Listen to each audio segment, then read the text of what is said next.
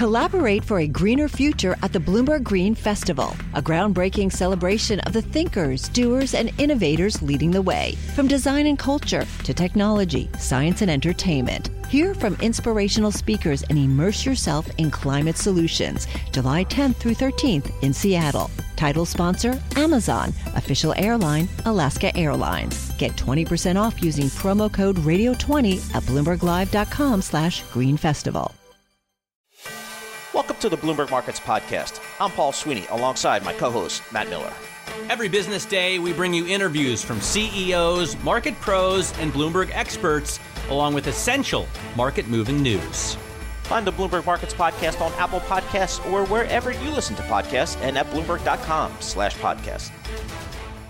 We've gone on this roller coaster ride with Elon Musk, uh, with the Twitter uh, C E O as well, and really just shareholders trying to figure out what exactly is Twitter going to look like. And then we get the earnings. I mean, massive emphasis on the monetization this time around. Uh, yeah, and you got to wonder whether it really matters if it's just going to be a private company tomorrow. But there's other companies, Kriti, that we'd like to talk to. We're going to get into it now with Loreen Gilbert. She is the C E O of Wealthwise. Discuss, she's going to discuss how markets are going to react to all of these massive, massive earnings. You know, as our analysts like to remind us, Twitter is just a small company compared to Apple and Amazon and some of the big numbers we have had. Loreen, thank you so much for joining us.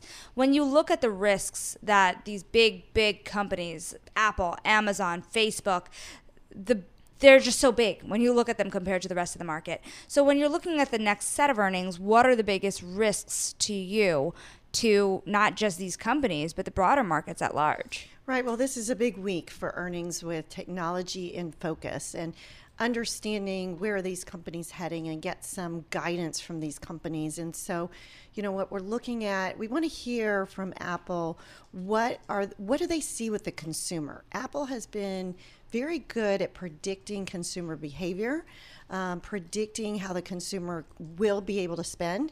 And we want to hear if new products are going to be focused on more affordable products or if the consumer they expect will still be strong with some of the products that are more expensive. I'm so glad you mentioned that consumer behavior beacon, because I remember in twenty twenty when the markets were trading, the entire market would rally or tank on these Apple store closures, which was essentially this idea of uh, kind of Apple companies and these services that they provide for iPhone repairs, that foot traffic essentially being almost a proxy for mobility data, which is interesting to me. And speaking of that mobility data, we're getting uh, not so great mobility data from China, and this idea that COVID lockdowns in China will have ripple effects around the world. How worried should investors be about that? Well, that's a great point. That's another thing that we want to hear from companies like Apple. How are the lockdowns impacting them as far as um, product completion as well as shipping? So all of those things are very important, and how is that going to affect these companies going forward? So when we do look at risks, the risks, there are many risks to look at. Um, however, if, so far in earnings season, companies continue to be profitable. So, you know, looking to see how the companies are able to pass along price increases to consumers and who are those price setters. And I think that's a very important thing for investors to look at when they're deciding which companies to invest in. You know, I'm really curious here about what the limit is. One person we spoke to is the C E O of Chipotle, for example, where prices have increased. They're seeing avocado prices, paper prices, all these prices rising, but he's not quite willing to raise prices more. And so when you look at the next couple of months, how much inflation can consumers really take, and how much are companies going to have to start eating the costs?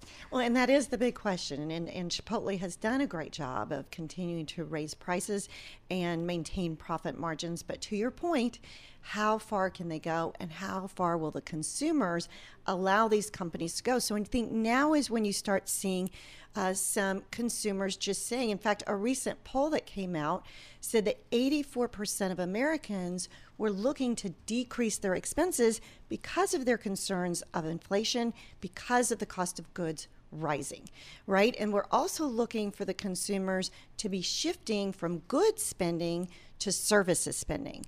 And so we do see there's think there's going to be some weakness there on durables as consumers then shift over to services and hopefully do some shifting, you know, like we're seeing in travel.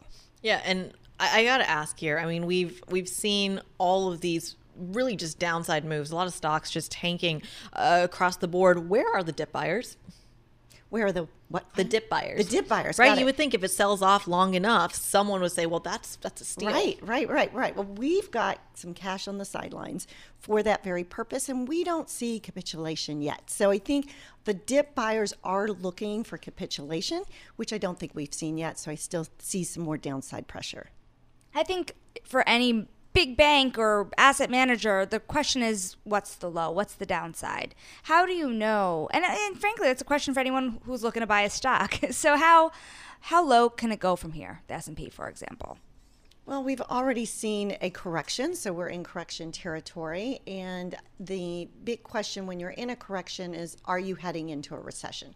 Because if we are heading into a recession, there could be quite a bit more downside pressure. However, when we look at a lot of the data, including employment numbers, which continue to be very strong, and the demand for employers to hire more people, when we look at that, we still see the economy being strong. When we look at P M I, manufacturing numbers, still very strong. So, you know, I think we will see some capitulation. Hard to know exactly where that bottom is going to be, but we're probably pretty close before we start seeing some more rallies.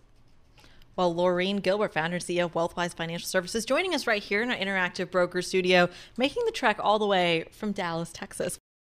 Success is more than the final destination. It's a path you take one step at a time. It's discipline. It's teamwork. And it's the drive and passion inside of us that comes before all recognition. It's what Stifel's been doing for over one hundred thirty years. Quietly, yet strategically, Stifel has become one of the fastest-growing wealth management and investment banking firms in the country. Our financial advisors go beyond traditional wealth management to provide clients with direct access to one of the industry's largest equity research franchises and a leading middle-market investment bank, because success is the drive it takes to keep climbing, the passion to keep investing, the best of each of us made better by the best in all of us. And that is where success meets success. Start your journey at Stifel dot com. That's S T I F E L dot com. Stifel Nicholas and Company Incorporated, member S I P C and N Y S E. Collaborate for a greener future at the Bloomberg Green Festival, a groundbreaking celebration of the thinkers, doers, and innovators leading the way. From design and culture to technology, science, and entertainment. Hear from inspirational speakers and immerse yourself in climate solutions, July tenth through thirteenth in Seattle. Title sponsor, Amazon. Official airline, Alaska Airlines. Get twenty percent off using promo code radio twenty at bloomberg live dot com slash Green Festival. Let's stick with the market perspective, because we talked about G ten currencies with John Authors. We got to talk about the E M side of things. There are so many countries out there who who have a whole other set of issues that the average American probably can't even fathom. No better person to break it all down with than Damian Sassower, Chief E M Fixed Income Strategist at Bloomberg Intelligence. We just like to call him the master of E M over here. But we so good. So good. So good. So good. And and decided to come into the office today, which we extra ap- appreciate. Damian, let's start with these Chinese lockdowns. How seriously should we be taking them? Oh, we need to be taking them seriously. I mean, if you look at the mobility data, which everybody's talking about, Shanghai and Ningbo, port congestion is still egregious. And, you know, basically, if you just look at peak traffic in, in Shanghai, it's running at forty percent lower than on a year-over-year basis. If you look at the two major airports in Shanghai, I think capacity is running at below ten percent. So certainly the lockdowns are having an impact, but really the story in China isn't China, it's the Japanese yen. And the fact that we have seen this depreciation of the yen and how that's spilling over into the broader Asian bloc, I mean, that is really why you see China yuan now at six sixty-three. Just to put things in perspective, that is a thirty big figure move this month alone. We haven't seen something like that since twenty fifteen. So I think that's got a lot of people's attentions, and certainly the Korean won and some others are are, are are depreciating as well. So, you know, it's got a broader impact on Asia, and that's spilling over into the broader E M complex. Do we get a seven handle on the yuan? What do you think? I, I think that's definitely possible. I mean, we were there just a few years back, right, during the tra- uh, during you know the Trump and the trade war. But I think, you know, for me, it's it's it's it's about the near term, and if you look at the offshore, onshore China yuan basis, we're now running at close to four hundred pips. That's like, I don't know, three, three and a half standard deviations above the five-year average. So that just shows the stress. Let's be clear, the onshore yuan has a, uh, a two percent band on either side, so it's kind of managed by the government. It's not allowed to move as freely as the offshore yuan. And so this offshore yuan is starting to really depreciate aggressively, which is, uh, you know, a sign of capital flight. So this is why they put me and Kriti together. It's the one two punch. She gives you the macro. I'll give you the trading strategy. So, you know, the carry trade. Yeah. Can you explain how this is playing out on Wall Street? And really what Kriti has kept on outlining here truly is a historic moment for markets. Yeah, there are there are really three primary factors when you're looking at investing in currencies, right? There's there's carry, which you mentioned, there's value, and there's trend. But the carry element of it has been very, very volatile. So anybody who's been investing in carry trades, the the E M currency volatility has made it very, very prohibitive to take advantage of that strategy. And it's still, look, E M currency volatility is still relatively high. I mean, it's not high relative to fixed income or equities, but it's certainly high relative to D M F X.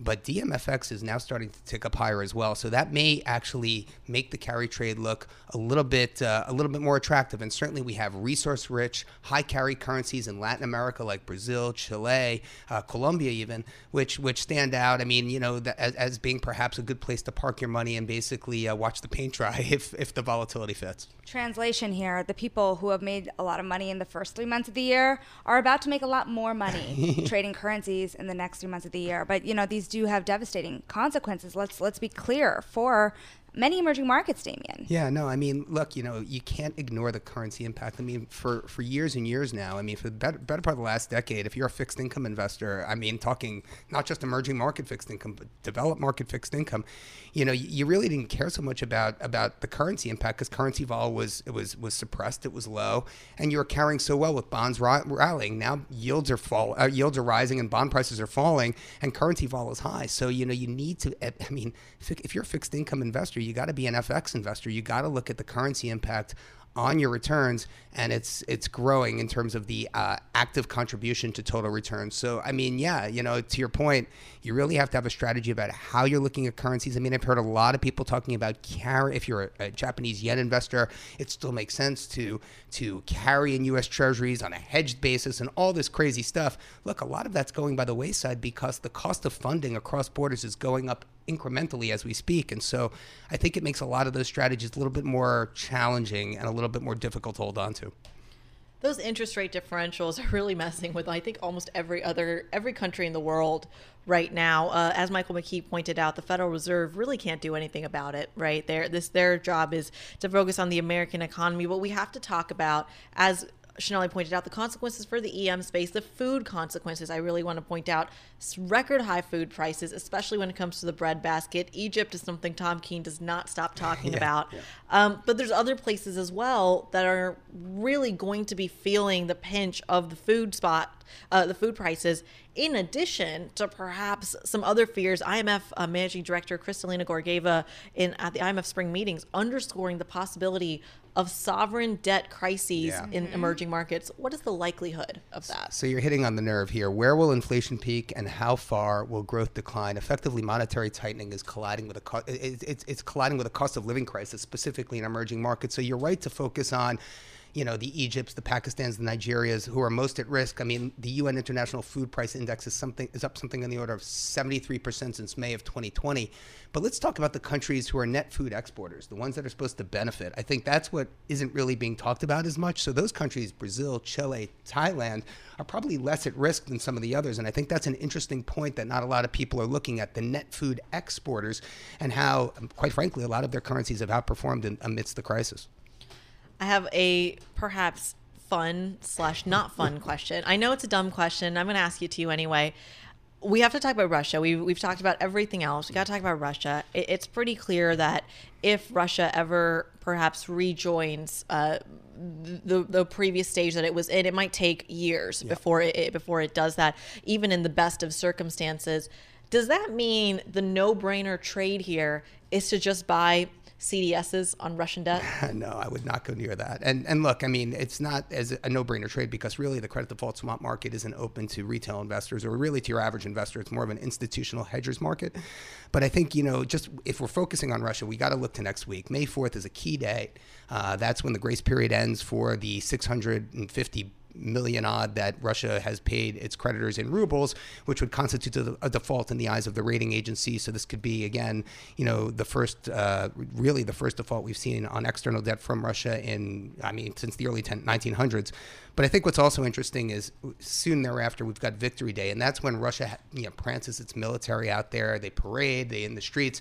And a lot of people are thinking that May ninth, that they're going to want to deliver something to the Russian populace, a victory of some sort, something in Ukraine yeah. that you can hang your hat on. I think the one thing, um, you know, about the Russia-Ukraine war that's kind of getting interesting here is, you know, Ukraine's got a lot of external debt outstanding. They've got G D P warrants and whatnot. Yeah. And if you're now of the belief that Ukraine, whether or not they come out of this, you know, in, in whatever form they come out of this, the positive goodwill and the sentiment behind them, they're going to have enough in the kitty that these bonds are starting to look very, very attractive from a, from a, from an investor standpoint. And so I think that's an interesting point amidst all of it is that, you know, Ukraine, there is a place for Ukraine debt in people's portfolios. It's gotten absolutely clobbered. I mean, if you look at C D S in Ukraine, I mean, it's just as bad as Russia. But I would, if, if I were, a, I guess, a betting man, I'd probably rather uh, put my money in Ukraine C D S, uh, well, you know, looking for spreads to, to, to tighten rather than relative to Russia. Yeah. That's less controversial of a trade, too. Yeah, yeah. Right. You, you can answer to your fiduciaries a whole hell of a lot more easily.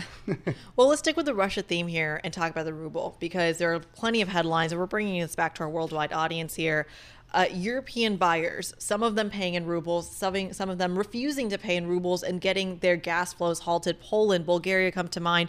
Is this potentially the start of a broader move by Russia to block those flows? That's the question. And how much of it is actually helping the ruble? Well, let's put a date on it, May fifteenth. That's when the European gas, gas payments come due, right? And that's when we're going to get real color and clarity on how that's handled, specifically by the C E three, the Eastern European bloc, like Poland, Romania, uh, Czech Republic, and Hungary. I mean, look, if you look at the Hungarian forint, that currency's gotten, I mean, they just had to hike rates again, and it's still not doing anything to stem the bleeding on, on the forint. So, I mean, you know, if you look at some of these countries now, let's just be clear, Poland has definitively pivoted away from Russia and, you know, are obviously providing Uh, all sorts of arms to Ukraine and very supportive. Hungary, not so much. And so Hungary can't get out of its own way, it seems. And it seems like a lot of these countries that are kind of, like Serbia, for example, that are kind of siding with Russia are really getting penalized in the capital markets because of it. And I don't see that changing anytime soon. So that's certainly something that, you know, a lot of investors are taking advantage of and that we're monitoring very closely. Damian Sassower, as brilliant as promised, Chief E M Fixed Income Strategist over at Bloomberg Intelligence. We thank you so much. I literally think in the span of, I'm just looking at the clock here, ten minutes, we literally went around the world, right? So around the I world, eighty days, around the world, around the world ten minutes. With you, Kriti. And it is most fun to do it with Damian, who somehow knows everything about every detail of every bond being traded in the world. I know, so. It's brilliant. I don't know how, well, you know, guys, he comes in with this piece of paper. And it's, I've got notes with yellow highlights on them. There's highlights. There's stars, scribbles. Yeah. Let me tell you, one time, Shanali, I caught him in the T V set and he was about to throw this piece of paper in the recycling bin. I said, no, I want that. And I still have it, actually. Oh, the and other day, brilliant. Damian pulled up his screen, shared it with me, and went through all the yeah. different Russian bonds. If and only our yes. audience was as lucky as we are to get oh, inside so access to Damian's mind. Uh, oh, we know God. You are a very busy man, Damian, so we will let you go, release you of us picking your brains, which I'm sure me. will not stop anytime soon. I think the strongest move here is going to be in the currency market. Extremely strong dollar, a one thirty on dollar yen. Who better to break it all down with than Kristine Aquino, our team leader, really the head of our coverage for F X and rates based out of London. Kristine, thank you so much for joining us. How much lower can the Japanese yen fall? How much weaker can it get? Well, Kriti, I think people now are starting to look at one thirty-five versus the U S dollar as the next level to watch. But, you know, we really, looking at a twenty-year history of, of Japan's uh, history of interventions, which there have been several, I think one forty-five was the past trigger for yen weakness that convinced policymakers to jump in and strengthen uh, the currency. So that's definitely going to be a key level to watch as well. But certainly it seems like there's a lot of upward momentum here, probably a lot more yen weakness to come. I mean, we're also seeing weakness in the euro here, right? one oh five. And once again, it comes down to the same story. These interest rate differentials, an inflationary environment, a hawkish Federal Reserve. A lot of people are calling for parity on the euro dollar. How long will it take to get us there? And what happens when you get parity? Well, Kriti, you know, we already have a number of forecasters saying that parity is going to come in a matter of months, so potentially uh, by the summer months here in the Northern Hemisphere. And what that actually means in terms of uh, hitting that level is it's quite a significant level, of course. It's, it's something that um, we haven't seen in years and years over here in, in Europe, and potentially have very, very big implications depending on whether you're an exporting company in Germany or whether you're an energy importing economy uh, elsewhere in the Eurozone, you know, because, again, the, the level of your exchange rate really determines how much pricing power, or rather how much purchasing power you have internationally. And so if you're an exporter, good for you. If you are someone who's buying up, for instance, energy or supplies or anything that kind of um, counts as intermediate goods, then your costs are probably going to be a lot higher. Well, Kristine Aquino, I mean, I think you hit it right on the head. Ahead of our F X and rates coverage coming out of the heart of the currency exchanges in London. Hi, I'm Ron Krzyzewski, Chairman and C E O of Stifel. Financial advisors, if you're not growing your practice, you're losing market share. Stifel is a growing, entrepreneurial, advisor-centric firm built for successful advisors like you. Imagine having the resources of the largest wirehouses and the support of the boutique shops, but none of the bureaucracy to get in the way of you serving your clients. At Stifel, it's your business, your book, your clients. I always tell the advisors we're recruiting, I want you to come to Stifel and double or triple your business. Most of them laugh and shake their heads, but I'm serious. Don't take it from me. Take it from Stifel's number one finish in J D Power's twenty twenty-three U S Financial Advisor Satisfaction Study. So there's a reason why one hundred forty-eight financial advisors joined Stifel last year. Come join us and find out why Stifel is the firm where success meets success. Visit w w w dot choose stifel dot com. Stifel Nicholas and Company Incorporated, member S I P C and N Y S E. Collaborate for a greener future at the Bloomberg Green Festival, a groundbreaking celebration of the thinkers, doers, and innovators leading the way. From design and culture to technology, science, and entertainment. Hear from inspirational speakers and immerse yourself in climate solutions, July tenth through thirteenth in Seattle. Title sponsor, Amazon. Official airline, Alaska Airlines. Get twenty percent off using promo code radio twenty at bloomberg live dot com slash Green Festival. We also have John Authors. I want to pose the same questions we posed to Mike to John. John Authors of Bloomberg Opinion, thank you again for joining us. Um, one of the things we have to discuss here to you specifically is the currency weakness, not in the yen, not in these E M currencies, not in the pound, but in the euro. For our listeners who don't know this, John Authors has written several books on the European crisis of the last decade. And I'm curious about the parity question. We're looking at one oh four on euro dollars. Is parity realistic?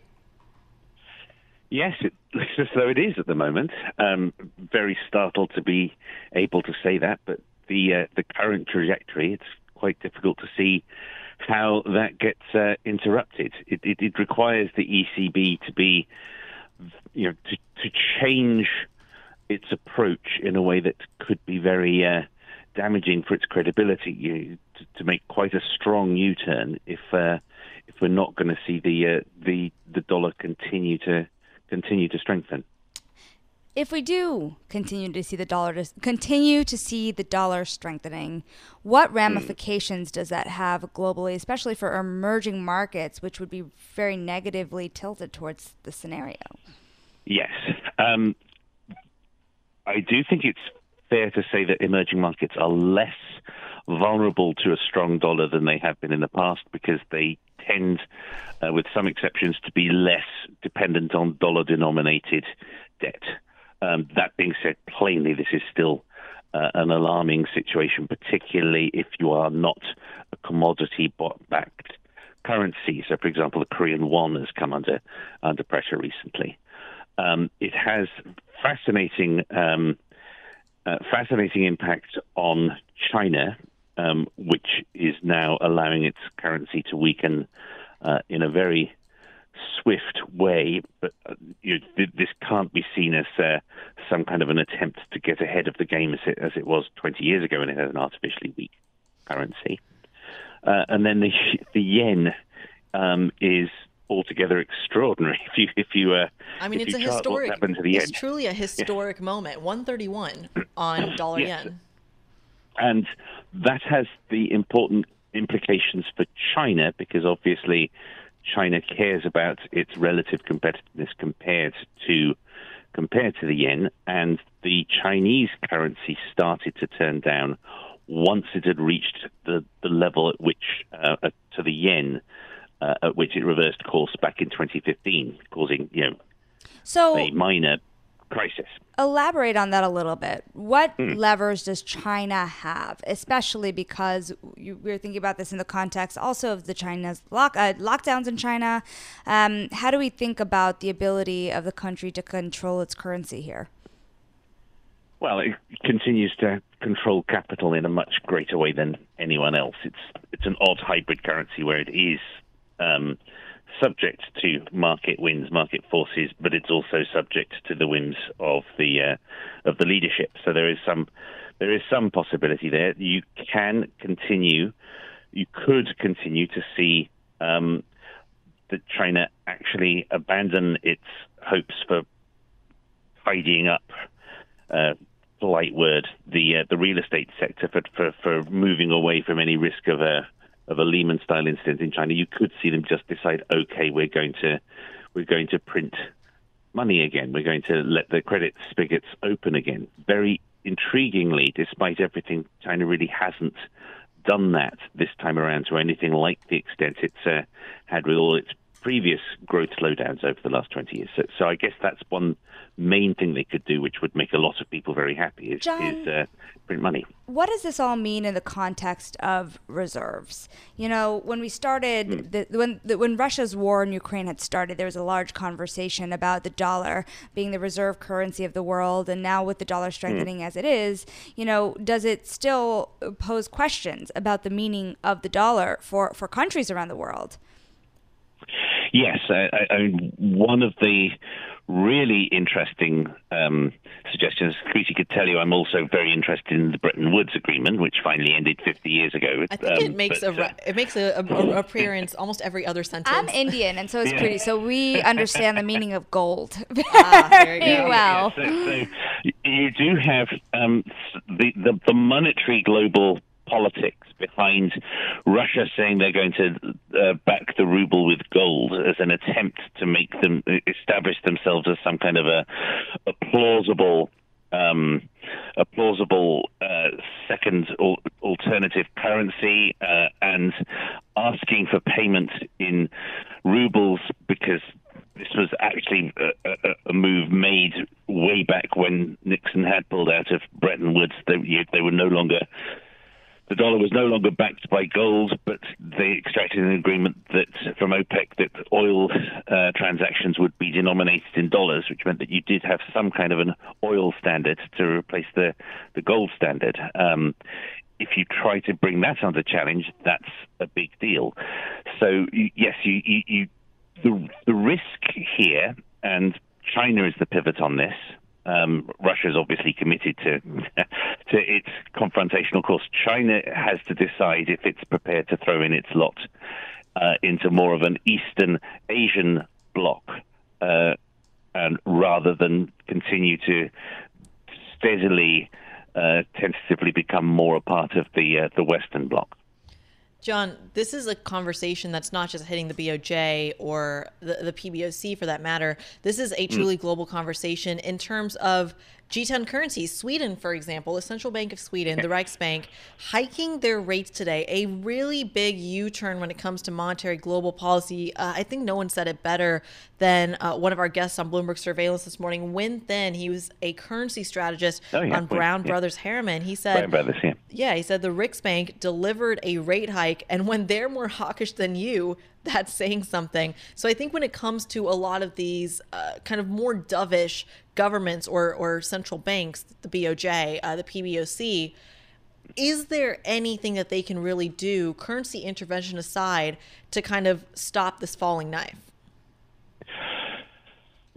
I, I'm supposed to be able to have a good answer to that, aren't I? I it, it's in, in the try. case of in in the case in the case of most of them, it's that they can they can uh, they can tighten. In the case of Japan, where you still have um, much lower inflation, I guess it is plausible for them to continue on their, their current course. In the case of uh, the E C B, it's very much more painful because obviously they really do have an inflation problem. Yeah. But in the, you know, the inheritance from the debt crisis, you know, it's almost a decade since uh, Draghi said um, whatever it takes. So it's it's it's a long way back, but you can still see its effects. The uh, the peripheral European countries still have very high unemployment by uh, by the standards of uh, of uh, the West. Um, it's what they what they can do is is tighten, uh, and that's by strengthening the euro would reduce uh, inflation that way as well. But they really don't want to because their economy is in a more parlous state than than the States. I, I, I suspect that the E C B has no choice but to uh, to tighten, but I wouldn't uh, more aggressively than they're currently suggesting. I think that's the way uh, Christine Lagarde seemed to be going yeah. last week, and everything that's happened since would intensify the pressure for her to do so. But it, it's there are no good solutions for the E C B at this point. I mean, I have to ask when it comes to, I mean, l- let's tie all of these things together, right? We have currency weakness mm. on the one hand. You have recession odds really hitting, I think, Europe the hardest of all three regions. Yes. yes. I mean, just recently, when you look at the market narrative, questions about a growth, not slowdown, but like a complete stop to growth has really taken over these markets. This idea that if you have COVID lockdowns continue in China, Americans, for example, will not get the physical goods at the same time that American purchasing power is actually increasing.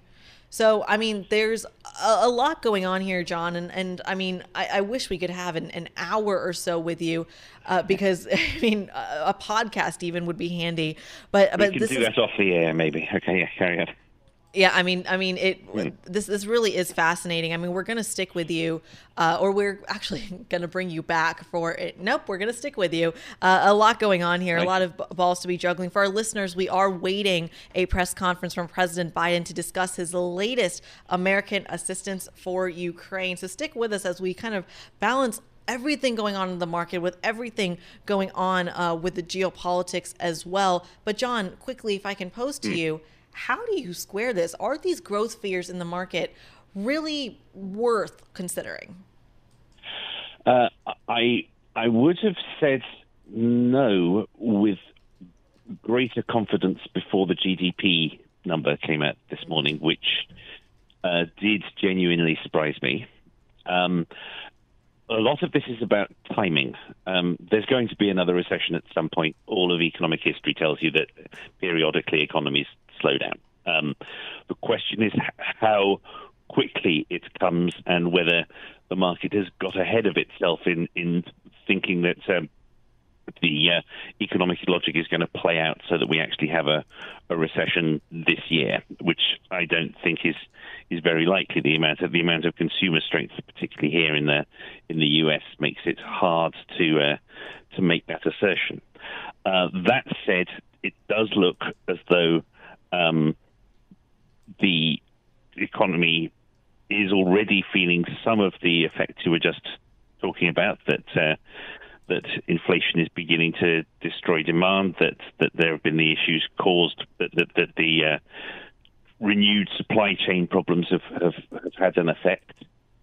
Um, the one big possibility that, uh, trying to be positive, I'd like to suggest, this is This is something Darien Perkins at T S Lombard put out, which, which was that uh, if the economy slows a little quicker and a little earlier, it becomes more possible to get out of this without engineering a really serious recession. You could become more like a mid-cycle slowdown or a very shallow recession a la um, nineteen ninety, ninety-one. You know... Um, I'm wondering yeah. about the recessionary impacts that we might see here. I mean, the fact mm-hmm. that this might have really serious ramifications for inequality moving forward. Have you thought about what this could yeah. mean in terms of, you know, coming out of a pandemic where already the rich got richer, the poor got poorer, and they're facing inflation where you can't pay for food. So what would a recession then do to that backdrop? It's, uh, I, I, we're now getting into areas it's really painful even to, even to countenance. One thing that has been positive about the last twelve months is that inequality has actually dampened somewhat, um, because there's been greater earning power, greater negotiating power for people in on low wages, so that there has been some sign of reducing inequality. That is uh, ultimately what is really poisoning society at the moment. I think it's why we're why ultimately it's why uh, the debate is as polarized and as unpleasant as it is. Um, if you look at where the recession is moving at this point, or sorry, where the economy is moving at this point, um, it, it's possible that you get a move in an egalitarian direction because asset prices take the hit, um, rather than, uh, therefore, therefore that uh, the rich feel it more than the poor. Um, but, but right. But but there's no denying your your your opening opening point. We've just been through COVID. Uh, if we're going to, if people's patience is going to be tried by another recession this quickly, uh, with inflation this time, that's that's a very concerning look. That's that's not easy for any society to deal with. John Authors of Bloomberg Opinion, everybody. I mean, a real treat to have. He can talk about anything. We can throw anything at him. Thanks for listening to the Bloomberg Markets Podcast. You can subscribe and listen to interviews at Apple Podcasts or whatever podcast platform you prefer. I'm Matt Miller. I'm on Twitter at Matt Miller nineteen seventy-three.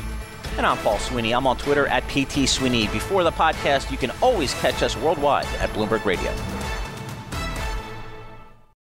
Collaborate for a greener future at the Bloomberg Green Festival, a groundbreaking celebration of the thinkers, doers, and innovators leading the way. From design and culture to technology, science, and entertainment. Hear from inspirational speakers and immerse yourself in climate solutions, July tenth through thirteenth in Seattle. Title sponsor, Amazon. Official airline, Alaska Airlines. Get twenty percent off using promo code radio twenty at bloomberg live dot com slash green festival.